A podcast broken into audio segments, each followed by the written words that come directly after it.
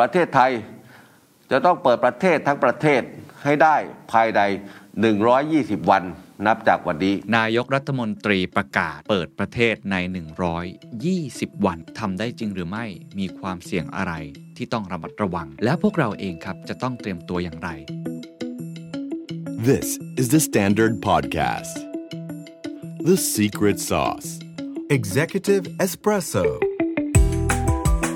สวัสดีครับผมเคนนครินทร์และนี่คือ The Secret Sauce Executive Espressoสรุปความเคลื่อนไหวในโลกเศรษฐกิจธุรกิจแบบเข้มข้นเหมือนเอสเปรสโซ่ให้ผู้บริหารอย่างคุณไม่พลาดประเด็นสำคัญนายกรัฐมนตรีประกาศเปิดประเทศในหนึ่งร้อยยี่สิบวันทำได้จริงหรือไม่มีความเสี่ยงอะไรที่ต้องระมัดระวังและพวกเราเองครับจะต้องเตรียมตัวอย่างไรประเทศไทยจะต้องเปิดประเทศทั้งประเทศให้ได้ภายในหนึ่งร้อยยี่สิบวันนับจากวันนี้ส่วนเมืองท่องเที่ยวที่สำคัญสำคัญหากพร้อมได้เร็วกว่าก็ควรจะทยอยเปิดให้ได้เร็วกว่านั้นนักท่องเที่ยวที่ฉีดวัคซีนครบโดสเรียบร้อยแล้วควรจะเดินทางเข้าประเทศไทยได้โดยไม่ต้องกักตัวถือได้ว่าเป็นการขีดเส้นที่ชัดเจนที่สุดครั้งหนึ่งนะครับตั้งแต่เกิดโควิด สิบเก้า มาเมื่อปีที่แล้วเลยก็ได้ผมคิดว่าการออกมาแถลงการณ์ครั้งนี้ของนายกรัฐมนตรีเป็นครั้งแรกนะครับที่ส่งสัญญาณชัดเจนว่าตอนนี้ทีมผู้บริหารของประเทศไทยเลือกเศรษฐกิจแล้วฟังดีๆครั้งนะครับหมายความว่าเขาเลือกเศรษฐกิจมากกว่าแค่สาธารณสุขอย่างเดียวต้องบอกตลอดหนึ่งปีกว่าๆที่ผ่านมาเนี่ยภาครัฐเองนะครับจะพยายามระมัดระวังเรื่องนี้มากว่าจะทำอย่างไรให้ระบบสาธารณสุขไทยเนี่ยเอาให้อยู่ก่อนแล้วเรื่องเศรษฐกิจการทำมาหากินค่อยพูดกันหลังจากนี้แต่การแถลงการหกโมงเย็นวันที่สิบหกมิถุนายนถือได้ว่าเป็นครั้งแรกครับที่นายกส่งสัญญาณว่าหลังจากนี้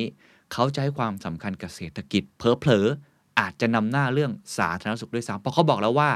การทำมาหากินต้องมาแล้วไม่สามารถที่จะเอาควบคุมการระบาดก่อนแล้วค่อยมาเปิดทีหลังแต่ต้องทำควบคู่กันไปวันนี้ผมจะมาวิเคราะห์ด้วยกัน สองถึงสาม ประเด็นนะครับอันที่หนึ่งก็คือจะมาเล่าว่าท่านนายกพูดอะไรบ้างซึ่งผมว่า key finding เนี่ยเราต้องตีโจทย์ให้แตกว่ามันหมายความว่าอย่างไรอันที่สองจะมา check and balance ครับว่าสิ่งที่เขาพูดทำได้จริงหรือไม่อะไรคือความเสี่ยงอันที่สามครับแล้วข้อเสนอนะครับจากนักวิเคราะห์นักเศรษฐศาสตร์หรือจากตัวผมเองด้วยเนี่ยว่าจริงๆแล้วสิ่งที่ต้องตั้งเป้ามันคืออะไรแล้วก็อันสุดท้ายครับแล้วผลกระทบที่เกิดขึ้นจริงๆถ้ามันเป็นไปตามนี้มันส่งผลดีขึ้นจริงไหมหรือพวกเราเองเนี่ยควรที่จะต้องเตรียมตัวอย่างไรกับเรื่องนี้ไปพาร์ทแรกก่อนครับสาระสำคัญก่อนมีประมาณ สามถึงสี่ ประเด็นนะครับอันที่หนึ่งครับนายกพูดชัดเจนว่าหนึ่งร้อยยี่สิบวันบวกๆไปก็ประมาณสี่เดือนก็อาจจะเปิดได้ช่วงสิบสามถึงสิบสี่ตุลาคมอันนี้นับแบบตัวเลขแบบ accurate เลยนะฮะประมาณนี้ซึ่งถามว่าเป็นเรื่องใหม่ไหมสำหรับผมก็ไม่ใช่เรื่องใหม่เพราะว่าเราพอจะรู้อยู่แล้วว่าเรามีภูเก็ตแซนด์บ็อกซ์ที่ตั้งเป้าจะเปิดได้ในเดือนกรกฎาคมนักท่องเที่ยวจะมาจริงๆเนี่ยผมเคยคุยกับภาคท่องเที่ยวของภูเก็ตภาคธุรกิจของภูเก็ตเขาก็บอกว่าน่าจะประมาณช่วงนั้นแหละครับตุลาพฤศจิกายนนักวิเคราะห์ก็มองไว้อยู่แล้วว่าไตรมาสสี่นักท่องเที่ยวน่าจะมาประมาณนั้นอยู่แล้วเพราะฉะนั้นหนึ่งร้อยยี่สิบวันเนี่ยมันอาจจะไม่ได้หมายแต่มันเป็นตัวเลขการสร้างคอมมิตเมนท์ที่ชัดเจนที่สุดว่าต้องทำให้ได้ถ้าทำไม่ได้เครดิตเสียแน่นอนอันนี้ชัดเจนนะครับนี่อันแรกอันที่สองครับวิธีการที่เขาบอกก็คือการที่จะต้องฉีดวัคซีนเข็มแรกให้ได้ห้าสิบล้านเข็มเข็มแรกนะครับนั่นหมายความว่าห้าสิบล้านเข็มก็คือห้าสิบล้านคนนั่นแหละครับวัดกันแบบง่ายๆเลยห้าสิบล้านคนถ้าเกิด herd immunity ที่เขาคูณออกมาเป็นเปอร์เซ็นต์ก็คือประมาณ เจ็ดสิบเปอร์เซ็นต์ อันนี้เป็นสิ่งที่ท่านนายกบอกอันที่สามที่บอกชัดเจนเหมือนกันก็คือบอกแล้วว่าจะเกิดวัคซีนหกชนิดที่เขาได้ไปติดต่อทางผู้ผลิตมาแล้วได้แก่ Pfizer Johnson แอนด์ Johnson Moderna AstraZeneca Sinovac และ Sinopharm แล้วก็บอกจำนวนโดสด้วยครับว่า หนึ่งร้อยห้าจุดห้า ล้านโดสตอนแรกเราพอที่จะเห็นอยู่แล้วว่าตัวเลขประมาณหนึ่งร้อยล้านโดสแต่ครั้งนี้บอกออกมาอย่างชัดเจนแล้วยังบอกด้วยว่าเราจะสามารถฉีดวัคซีนให้ประชาชนได้โดยเฉลี่ยประมาณเดือนละสิบล้านโดสคูณไปถึงตอนนั้นก็น่าจะได้ประมาณสิบล้านคนอีกอันนึงครับข้อมูลที่น่าสนใจที่ผมว่าหลายคนเนี่ยฟังแล้วก็อาจจะรู้สึกว่าเอออันนี้แหละเป็นอีกประเด็นหนึ่งที่สำคัญเขาบอกครับว่านอกเหนือจากแผนระยะสั้นที่พูดไปแล้วมีแผนระยะยาวเขาบอกว่าการมีโรงงานผลิตวัคซีนโควิด สิบเก้า ในประเทศไทยก็คือ Siam Bio Science เป็นการแก้ปัญหาที่ดีที่สุดในระยะยาวซึ่งแนวทางนี้เราได้เลือกมาตั้งแต่ต้น และถือเป็นการตัดสินใจที่ถูกต้องอันนี้เป็นคำกล่าวของท่านนายกนะครับเขาบอกเลยว่าแม้แต่ประเทศอื่นๆที่เป็นประเทศรอบข้างเนี่ยก็มีปัญหาในการจัดหาวัคซีนเพราะเขาอาจจะไม่มีโรงงานของตัวเองอันนี้ก็ว่ากันไปตีความกันต่อว่าการที่มีโรงงานของตัวเองแล้วสามารถที่จะผลิตได้เซิร์ฟได้จริงๆหรือไม่อย่างไรอันนี้คือ point สำคัญงั้นคำถามถัดมาครับก็คือทำได้จริงไหมหนึ่งร้อยยี่สิบวันห้าสิบล้านคนจะต้องได้เข็มแรกก่อนแล้วก็มีโรงงานของตัวเองในภายหลังเพื่ออาจจะเกิดเรื่องของการกลายพันธุ์แล้วสามารถผลิตขึ้นได้เองพาร์ทที่สองก็คือทำได้จริงหรือไม่ผมวัดง่ายๆก่อนเลยครับวัดในเชิงคณิตศาสตร์ก่อนเลยครับผมวัด สองถึงสาม รูปแบบนะคณิตศาสตร์สาธารณสุขแล้วก็อาจจะเป็นเรื่องของวิธีการการจัดการวิธีการเปิดประเทศนั่นแหละฮะเพราะอันนี้เป็นปัจจัยสำคัญอันที่หนึ่งก่อนถ้าวัดในเชิงคณิตศาสตร์เนี่ยผมจะขึ้นภาพนี้นะครับสำหรับผู้ชมที่ชมผ่านทาง YouTube ณวันที่สิบหกมิถุนายนตัวเลขล่าสุดของการฉีดวัคซีนอย่างวันนี้ก็คือประมาณ สองแสนสองหมื่นสองพัน โดสก็คือคนที่ได้วัคซีนทั้งหมดเข็มที่หนึ่งเนี่ยฉีดไปประมาณ หนึ่งแสนหกหมื่นหกพันห้าร้อยยี่สิบแปด รายเข็มที่สองฉีดไปประมาณ ห้าหมื่นหกพันสี่ร้อยสามสิบเก้า ในจำนวนก็มี Sinovac กับ AstraZeneca ผมอาจจะไม่ได้ลงรายละเอียดแต่รวมทั้งหมดนะครับตั้งแต่ฉีดวัคซีนมาวันที่ยี่สิบแปดกุมภาพันธ์ฉีดไปแล้วจำนวนสะสมเจ็ดล้านโดสเข็มแรกสะสมประมาณ ห้าล้านหนึ่งแสนหนึ่งหมื่นสี่พันเจ็ดร้อยห้าสิบห้า โดสพูดง่ายๆตอนนี้เข็มแรก ห้าจุดหนึ่ง ล้านอ่ะสมการนี้ผมต้องการจะบอกอะไรผมต้องการจะบอกว่าเข็มสองอ่ะผมอาจจะไม่ได้ดูแล้วนะเพราะเราต้องการเอาตามเงื่อนไขที่ทางรัฐบาลประกาศออกมา ห้าจุดหนึ่ง ล้านเหลือเวลาอีกเท่าไหร่นับจากวันนี้ที่ผมอัดคือสิบเจ็ดมิถุนายนเหลือเวลาประมาณหนึ่งร้อยสิบเก้าวันเอาห้าสิบล้านโดสคือเป้าหมายไปลบ ห้าจุดหนึ่ง เสร็จแล้วลองเอามาหารจำนวนวันดูว่าเราต้องฉีดเฉลี่ยวันละเท่าไหร่ถึงจะได้ตามแผนตามคณิตศาสตร์ผมคูณมาให้ครับเฉลี่ยออกมาแล้วต้องฉีดได้ สามแสนเจ็ดหมื่นเจ็ดพันหนึ่งร้อยแปดสิบเจ็ด คนต่อวันเข็มแรกเท่านั้นนะไม่นับเข็มสองนะเข็มแรกเท่านั้นถ้าฉีดได้ตามนี้จริงๆจะเกิดตามเป้าหมายครับก็คือครบห้าสิบล้านคนในหนึ่งร้อยยี่สิบวันพอดีเป๊ะถามว่าตอนนี้ในมุมนี้ตัวเลขการฉีดต่อวันเป็นไปได้จริงหรือไม่ต้องบอกครับว่าเป็นไปได้จริงครับเพราะเราเคยฉีดได้ สี่แสน กว่าโดสต่อวันมาแล้วผมมีสัมภาษณ์ดร.พิพัฒน์ที่ เค เค พี เขาให้คอมเมนต์ในตรงนี้ที่น่าสนใจนะครับว่าประเด็นตรงนี้เนี่ยเรามีศักยภาพในการฉีดแต่ปัญหาที่แท้จริงมันคือเรื่องของการที่ไม่มีวัคซีนครับตอนนี้คุณพ่อคุณแม่ของหลายๆท่านหรือท่านที่เป็นผู้สูงอายุโดนเลื่อนใช่ไหมครับโทรไปก็อาจจะไม่รับหมอพร้อมก็ไม่พร้อมอันนี้ยังเป็นปัญหาอยู่จะต้องพูดคุยกันต่อครับว่าเป็นไปได้จริงหรือไม่เพราะฉะนั้นในแง่ของคณิตศาสตร์เนี่ยต้องบอกว่าเรื่องของการฉีดปูพรมฉีดมีโอกาสเกิดขึ้นครับมีศักยภาพในการทำได้คุณไปดูที่บางซื่อนะฮะฉีดได้จริงๆแบบนั้นจัดการกันค่อนข้างดีมากวัน สี่แสน โดสต่อวันเนี่ยไม่ใช่เรื่องยากแต่ปัญหาก็คือไม่มีวัคซีนให้ฉีดเราจะเห็นข่าวครับเรื่องอ่าโทรเลื่อนนัดการฉีดวัคซีนแบบนี้เป็นต้นอันนี้คือ point สำคัญว่าจะทำได้จริงหรือไม่การจัดหาวัคซีนนี่คือหัวใจหลักซึ่งเรายังไม่รู้ว่าจะเกิดขึ้นสมมติว่าเดือนมิถุนายนหาได้หกล้านโดสบอกว่าจะเป็น Astra หกล้านโดสสรุปแล้วก็ไม่ใช่ Astra ประมาณสามกว่าล้านโดสแล้วนั้นเป็น Sinovac หลังจากนี้จะเป็นยังไงต่อไปจะได้มาจริงสิบล้านโดสทุกเดือนหรือไม่ถ้าไม่ได้สมการคณิตศาสตร์นี้ก็จะทำไม่ได้จริงๆเราควรจะนะครับตั้งเป้าหมายสองแบบนะครับแบบที่หนึ่งคือสิ่งที่เรารู้อยู่แล้วว่า under control ของเราเช่นวัคซีนในพวกนี้เป็นเป้าหมายที่ดีเลยเราจะจัดหาได้ร้อยล้านโดสนี้อย่างดีนะครับเราจะฉีดให้ได้วันละ สี่แสนห้าหมื่น โดสเพื่อให้ achieve ฉีดเท่านี้นะครับแล้วเราก็บอกว่าเนี่ยทุกวันนี้เราเห็นแล้วใช่ไหมว่าอาทิตย์ที่แล้วเนี่ยเราทำได้หนึ่งวันนะครับ สี่แสน เกิน สี่แสน โดสเราทำได้หนึ่งวันแสดงว่าเราทำได้จริงๆใช่ไหมฮะถ้า supply มาถ้าประชาชนร่วมใจถ้าทุกคนมา coordinate กันประเด็นที่สองคือเรื่องของสาธารณสุขครับจะทำได้จริงไหมต้องดูที่สาธารณสุขมันมีคำพูดนึงครับของดร.แอนโทนี ฟาวซีน่าสนใจครับเขาบอกว่าเราเนี่ยไม่ได้เป็นคนกำหนดไทม์ไลน์คนที่กำหนดไทม์ไลน์ที่แท้จริงคือไวรัสครับเรากำหนดไม่ได้เพราะไวรัสเนี่ยมันจะเปลี่ยนแปลงไปตลอดนั่นก็คือการกลายพันธุ์มีเคสที่น่าสนใจครับก็คือเคสที่ประเทศอังกฤษทำแบบนี้คล้ายๆกันแล้วผมทราบมาว่าจริงๆแล้วทางประเทศไทยน่าจะเอาประเทศอังกฤษเป็นต้นแบบด้วยซ้ำเพราะเขาตั้งต้นคล้ายๆเราเลยฉีดเข็มแรก AstraZeneca คล้ายๆกันปูพรมฉีดเข็มแรกเข็มสองเลื่อนไปให้ไกลที่สุดเท่าที่จะเป็นไปได้ซึ่งในกรณีนี้เขาเลื่อนประมาณสี่เดือนนะครับหนึ่งร้อยยี่สิบวันเหมือนกันเลื่อนเพื่ออะไรเพื่อให้ฉีดปูพรมฉีดเข็มแรกให้เยอะที่สุดและจะได้เปิดประเทศแบบฟูลเลย fully reopening แบบนั้นผลปรากฏว่าสิ่งที่เขาเจอครับ คือเจอสายพันธุ์อินเดียกลายพันธุ์ตอนนี้ไม่ใช่อินเดียกลายพันธุ์อย่างเดียวหลายคนบอกเจอแล้วเรื่องอินเดีย plus นะฮะเรื่องเดลต้า plus โอ้ยิ่งไปกันใหญ่อินเดียเนี่ยความน่ากลัวของมันไม่ใช่แค่อาการรุนแรงแบบนั้นลักษณะแบบนั้นอย่างเดียวแต่เป็นเรื่องของการแพร่กระจายได้รวดเร็วขึ้นและประสิทธิภาพของวัคซีนอาจจะลดลงไปการตั้งเป้าหมายเป็นสิ่งที่ดีนะครับแต่ว่าดูเหมือนว่าที่หลายๆคนพยายามจะโค้ดนะครับที่คุณหมอเฟลซี่บอกว่าเราเนี่ยไม่ได้เป็นคนตั้งเป้าหมายนะครับไวรัสเป็นคนตั้งเงื่อนเวลามากกว่านะครับเพราะว่าเราแทบจะไม่มีความสามารถในการกำหนดอะไรได้เลยนะครับผมยกตัวอย่างอย่างเช่นอังกฤษนะครับที่วันนี้ฉีดวัคซีนกันไปสองโดสเนี่ยนะครับไปประมาณสักครึ่งหนึ่งของประชากรแล้วนะครับอยากที่จะเปิดสัปดาห์นี้สุดท้ายต้องเลื่อนไปอีกเดือนนึงนะครับแสดงว่าผมว่าการตั้งเป้าเนี่ยมันก็ต้องมีไปความสมเหตุสมผลใช่ไหมครับกับสถานการณ์เพราะสุดท้ายแล้วเนี่ยคิดว่าสิ่งที่เรากำลังเจอเนี่ยมันคือเทรดออฟระหว่างวิกฤตเศรษฐกิจกับวิกฤตด้านสาธารณสุข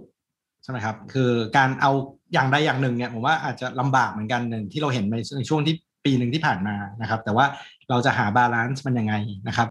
และคุณหมอมานพครับได้พูดครับเขาบอกว่าสายพันธุ์อินเดียเนี่ยปกติแล้วจะใช้เวลาประมาณสองเดือน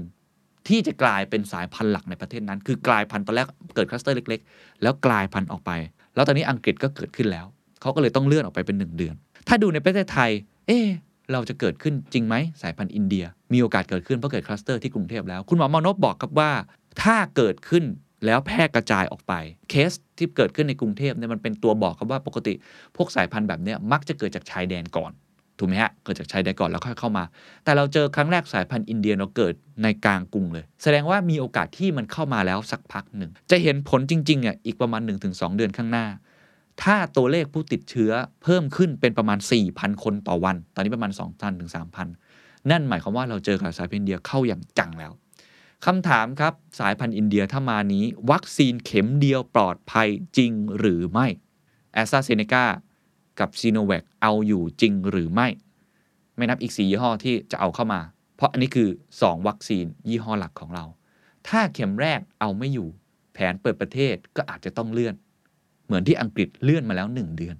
อันนี้เป็นตัวแปรที่เอาลองมาเป็นสมการให้ดูสายพันธุ์อินเดียที่เริ่มมีการแพร่ระบาดนะครับใช้เวลาประมาณสักสองเดือนครับสายพันธุ์นั้นจะกลายเป็นสายพันธุ์หลักของประเทศนั้นจำนวนผู้ป่วยรายใหม่นะครับมีโอกาสเหมือนกันนะครับที่ตอนนี้ทรงๆอยู่ประมาณ สองถึงสาม พันใช่ไหมครับมาเป็นเวลาเป็นเดือนแล้วนะครับจะเริ่มเพิ่มขึ้นอาจจะเริ่มเห็น สี่พัน ห้าพัน นั่นเองนะครับถ้าสายพันธุ์อินเดียระบาดหนักกลายเป็นสายพันธุ์หลักนะครับกระทบแน่การฉีดวัคซีน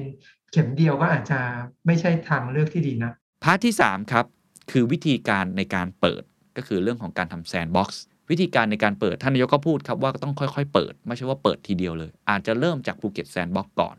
เสร็จแล้วไปในอีกประมาณสิบจังหวัดที่เป็นกลุ่มจังหวัดเป้าหมายคือกลุ่มจังหวัดท่องเที่ยวนี่แหละครับไม่ว่าจะเป็นเรื่องของพังงาเชียงใหม่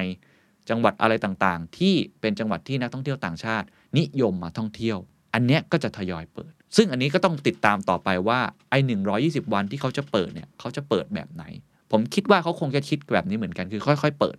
อย่างน้อยให้สัญญาณว่าเปิดเหล่านี้แล้วปลอดภัยทดลองกับภูเก็ตก่อนแล้วไปทดลองกับจังหวัดอื่นมากขึ้นเรื่อยๆอันนี้ก็จะเป็นตัวบอกเขาว่าจะเปิดได้ทำได้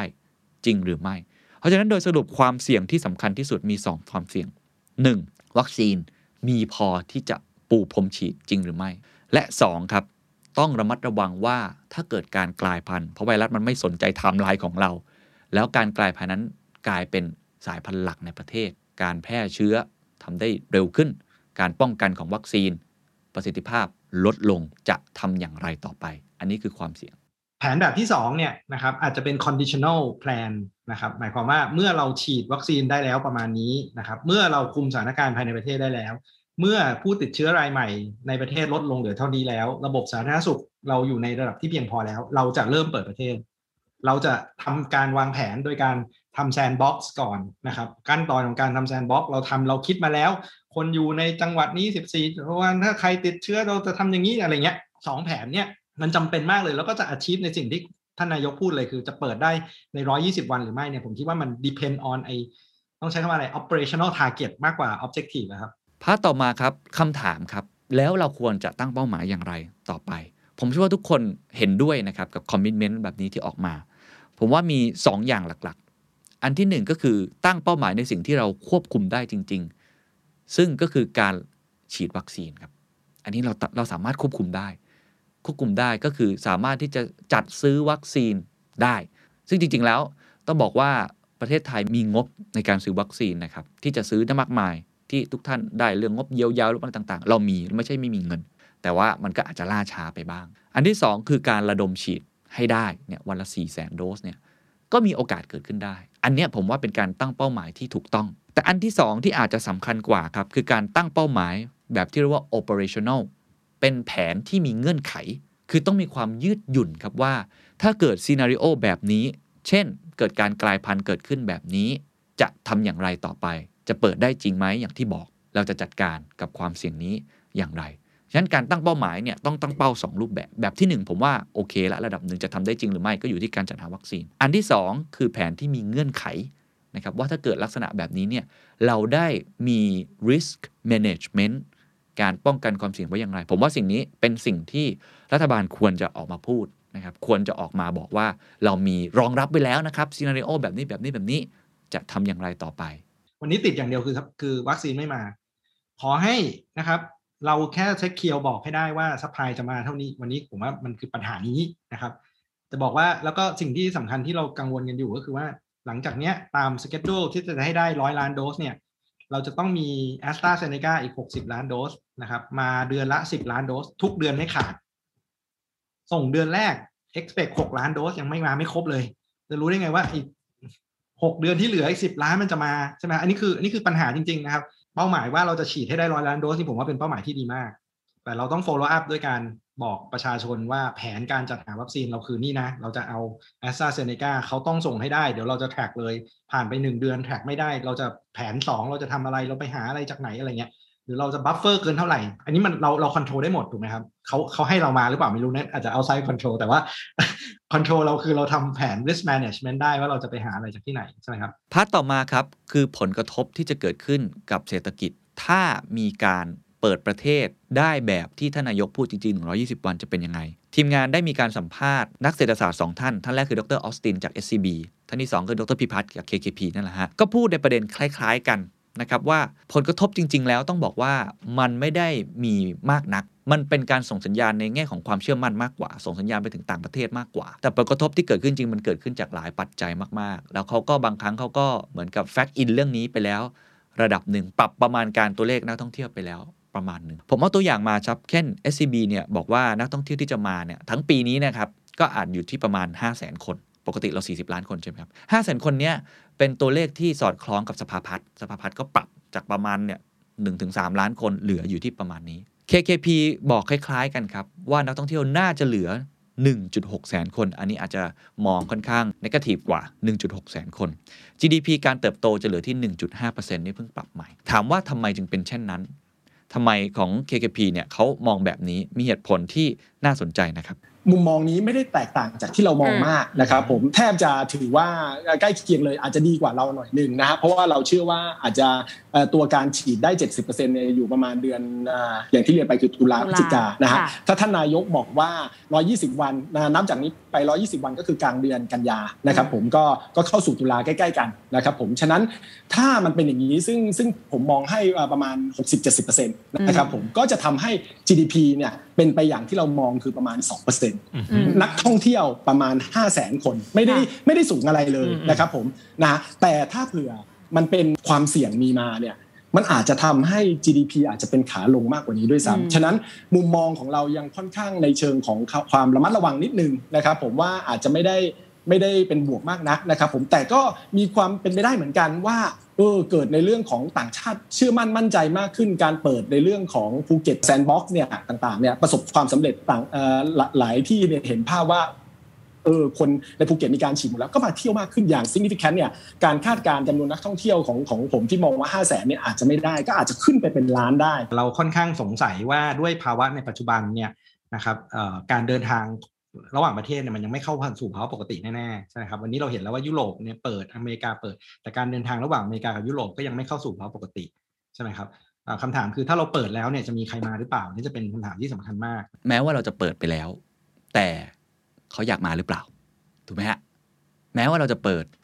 แต่ถ้าฝั่งต่างประเทศนั้นเขายังไม่พร้อมที่จะมา มันก็อาจจะไม่เกิดผลลัพธ์อย่างที่เราต้องการก็เป็นไปได้แน่นอนมีเรื่องเพนท์อัพดีมานด์ที่อยากจะมาแต่ว่า เค เค พี วิเคราะห์ครับว่านักท่องเที่ยวหลักของเราหนึ่งในสามที่มาทุกๆปีเนี่ยนะฮะคือนักท่องเที่ยวจีนตอนนี้สัญญาณเนี่ยค่อนข้างชัดเจนครับว่ารัฐบาลจีนเงียบมากแล้วก็ไม่น่าจะกลับมาเปิดประเทศในเร็วๆวันนี้ทำให้นักท่องเที่ยวจีนจะยังไม่กลับมาที่ไทยในสองพันยี่สิบเอ็ดนั่นคือปีนี้ปีหน้าเขาคาดว่านักท่องเที่ยวจะกลับมาได้ประมาณ ห้าจุดแปด ล้านคนอันนี้คือรวมทั้งหมดนะครับเพราะฉะนั้นอันเนี้ยเป็นสิ่งที่บอกค่อนข้างชัดเจนครับว่าแม้ว่าเราจะเปิดแล้วแต่ถ้าในต่างประเทศยังไม่พร้อมโดยเฉพาะประเทศจีนยังไม่พร้อมที่จะมามันก็อาจจะเกิดการเรียกว่าตบมือข้างเดียวไม่ดังนั่นเองเรื่องที่สองเนี่ยถ้าเราดูว่าตลาดที่ใหญ่ที่สุดของนักท่องเที่ยวไทยนะครับก่อนที่จะเกิดโควิดเนี่ยคือจีนนะครับวันนี้สังเกตจีนนะครับจีนเงียบเลยนะครับจีนเงียบมากนะครับวัคซีนผมเข้าใจว่าฉีดประมาณ สี่สิบเปอร์เซ็นต์ ของประชากรแล้วก็เริ่มบอกว่าเราก็ต้องการวัคซีนชนิดอื่นต้องการ เอ็ม อาร์ เอ็น เอ ต้องการอะไรด้วยเพราะกังวลว่าสายพันธุ์ใหม่เรายังไม่ได้ทดสอบกันเลยว่าปล่อยคนออกไปได้ไงถ้าเกิดเขายังคอเชียสอย่างนี้นะครับไม่มีทางที่เขาจะปล่อยให้คนเขาเนี่ยออกมาเที่ยวต่างประเทศได้หรือถ้าเปิดได้ก็ก็ต้องทำเหมือนไทยอ่ะก็คือจะขากลับอยู่ก็ควอรันทีนสิบสี่วันนะเพราะงั้นจะถามว่าคนจีนจะออกมาสิบล้านคนภายใต้เงื่อนไขอย่างนั้นผมคิดว่ายากมากนะครับเพราะฉะนั้นมันเลยจะใช้เวลาครับมันคือ expect ได้ว่ามันน่าจะดีขึ้นหรือว่ามันเริ่มที่จะดีขึ้นแต่ว่ามันไม่มีทางกลับไปที่เดิมในทันทีมั้ยพาร์ทสุดท้ายครับผมว่าเป็นพาร์ทที่จะต้องประเมินกันอย่างใกล้ชิดตลอดก็คือเรื่องของการสร้างความเชื่อมั่นก็มีหลายคนถามนะครับว่าการที่ออกมาประกาศแบบนี้มันช่วยสร้างความเชื่อมั่นให้กับประชาชนได้จริงหรือไม่อย่าลืมว่าสิ่งสำคัญที่สุดคือความเชื่อมั่นที่จะกลับมาจับจ่ายใช้สอยกลับมาเที่ยวกันอีกครั้งเอาแค่ในประเทศก่อนก็ได้แล้วก็สร้างความเชื่อมั่นให้กับต่างประเทศนักลงทุนต่างๆเพราะว่าสิ่งนี้เป็นสิ่งที่ผมก็ไม่สามารถที่จะบอกได้ว่ามันเป็นยังไงต้องถามทุกท่านครับว่าหลังจากฟังแล้วเนี่ยรู้สึกอย่างไรบ้าง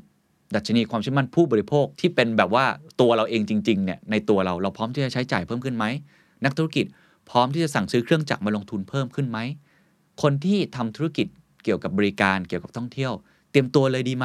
เตรียมเปิดร้านนวดเลยไหมเตรียมเปิดร้านอะไรต่างๆรองรับต่างชาติเลยดีหรือไม่พอยต์นี้เป็นพอยต์ที่สำคัญนะครับว่าแต่ละคนเชื่อมั่นอย่างไรเพราะฉะนั้นการเตรียมตัวของทุกท่านที่เป็นนักธุรกิจเป็นนักลงทุนหรือว่าเป็นคนที่เกี่ยวข้องกับธุรกิจที่เกี่ยวข้องกับการท่องเที่ยวหรือภาคบริการอะไรต่างๆนี่นะครับผมคิดว่าเราเราเตรียมพร้อมได้เรามองข้ามช็อตไปได้แต่อย่าลืมติดตามสถานการณ์รายวันด้วยมองซีนาริโอให้ออกหลายคนเนี่ยเตรียมพร้อมอย่างดีเลยปรากฏสถานการณ์ไม่เป็นดังหวังเพราะฉะนั้นให้มองเป็นซีนาริโอสมมุติว่าหนึ่งร้อยยี่สิบวันเปิดได้จริงแต่เปิดไม่เต็มแล้วมีการกลายพันธุ์เกิดขึ้นธุรกิจของคุณที่อุตส่าห์ไปเรียกคนกลับมาจ้างงานเหมือนเดิมลงทุนเต็มที่เนี่ยถ้าเป็นสถานการณ์แบบนั้นมันเกิดผลกระทบกับคุณอย่างไรและอย่าลืมมีความยืดหยุ่นที่จะปรับเปลี่ยนได้ตามสถานการณ์ที่เกิดขึ้นอย่าลืมครับว่าที่ผ่านมาหลายๆเรื่องที่ตอนแรกบอกจะมีคอมมิตเมนต์ตอนหลังมันก็ไม่เป็นอย่างที่เราคิดการสื่อสารมันกลับไปกลับมาหลายครั้งเช่นบอกจะฉีดวัคซีนแบบนี้มันอาจจะไม่เกิดขึ้นตอนนี้วัคซีนก็ไม่มีนะครับอาจจะล่าช้าไปบ้างหรือว่าในแง่ของการจะเปิดสถานที่ต่างๆสวนสาธารณะบอกว่าจะเปิดพอไปถึงตอนเช้ายังไม่เปิดอะไรแบบนี้เป็นต้นซึ่งผมเชื่อว่าความเชื่อมั่นเหล่านี้จะได้ต่อเมื่อไม่มีความผิดพลาดแบบนี้เกิดขึ้นการสื่อสารแบบนี้ความผิดพลาดที่เกิดขึ้นที่ยอมรับได้คือความผิดที่เราควบคุมไม่ได้จริงๆนะครับหลายๆอย่างที่เกิดขึ้นแต่ถ้าเป็นการควบคุมได้การสื่อสารแบบนี้อันนี้ต่างหากที่จะเป็นตัวแปรหลักที่จะช่วยสร้างความเชื่อมั่นให้กลับมาและอันนั้นอาจจะเป็นหัวใจสำคัญที่สุดหลังจากนี้ก็ต้องวัดกันต่อไปโดยสรุปทั้งหมดครับถามว่าเปิดประเทศหนึ่งร้อยยี่สิบวันเนี่ยมีโอกาสที่จะทำได้จริงไหมการฉีดห้าสิบล้านคนเข็มแรกต้องบอกว่าปัจจัยที่ควบคุมได้มีโอกาสเกิดขึ้นหัวใจก็คือมีวัคซีนให้ฉีดหรือไม่แต่ที่สองที่สำคัญกว่านั้นครับก็คือบางอย่างที่เราอาจจะควบคุมไม่ได้นั่นก็คือเรื่องของสาธารณสุขถ้ามีการกลายพันธุ์เข็มแรกของ Sinovac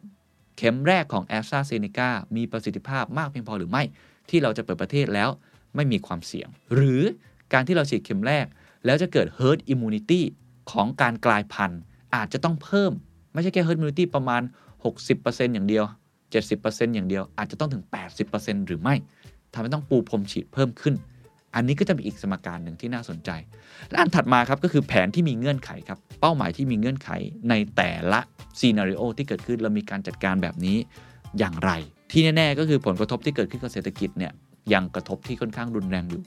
ผมเชื่อทุกคนคงคิดเหมือนผมคืออยากให้เกิดสิ่งที่ดีเกิดขึ้นมีความหวังเกิดขึ้น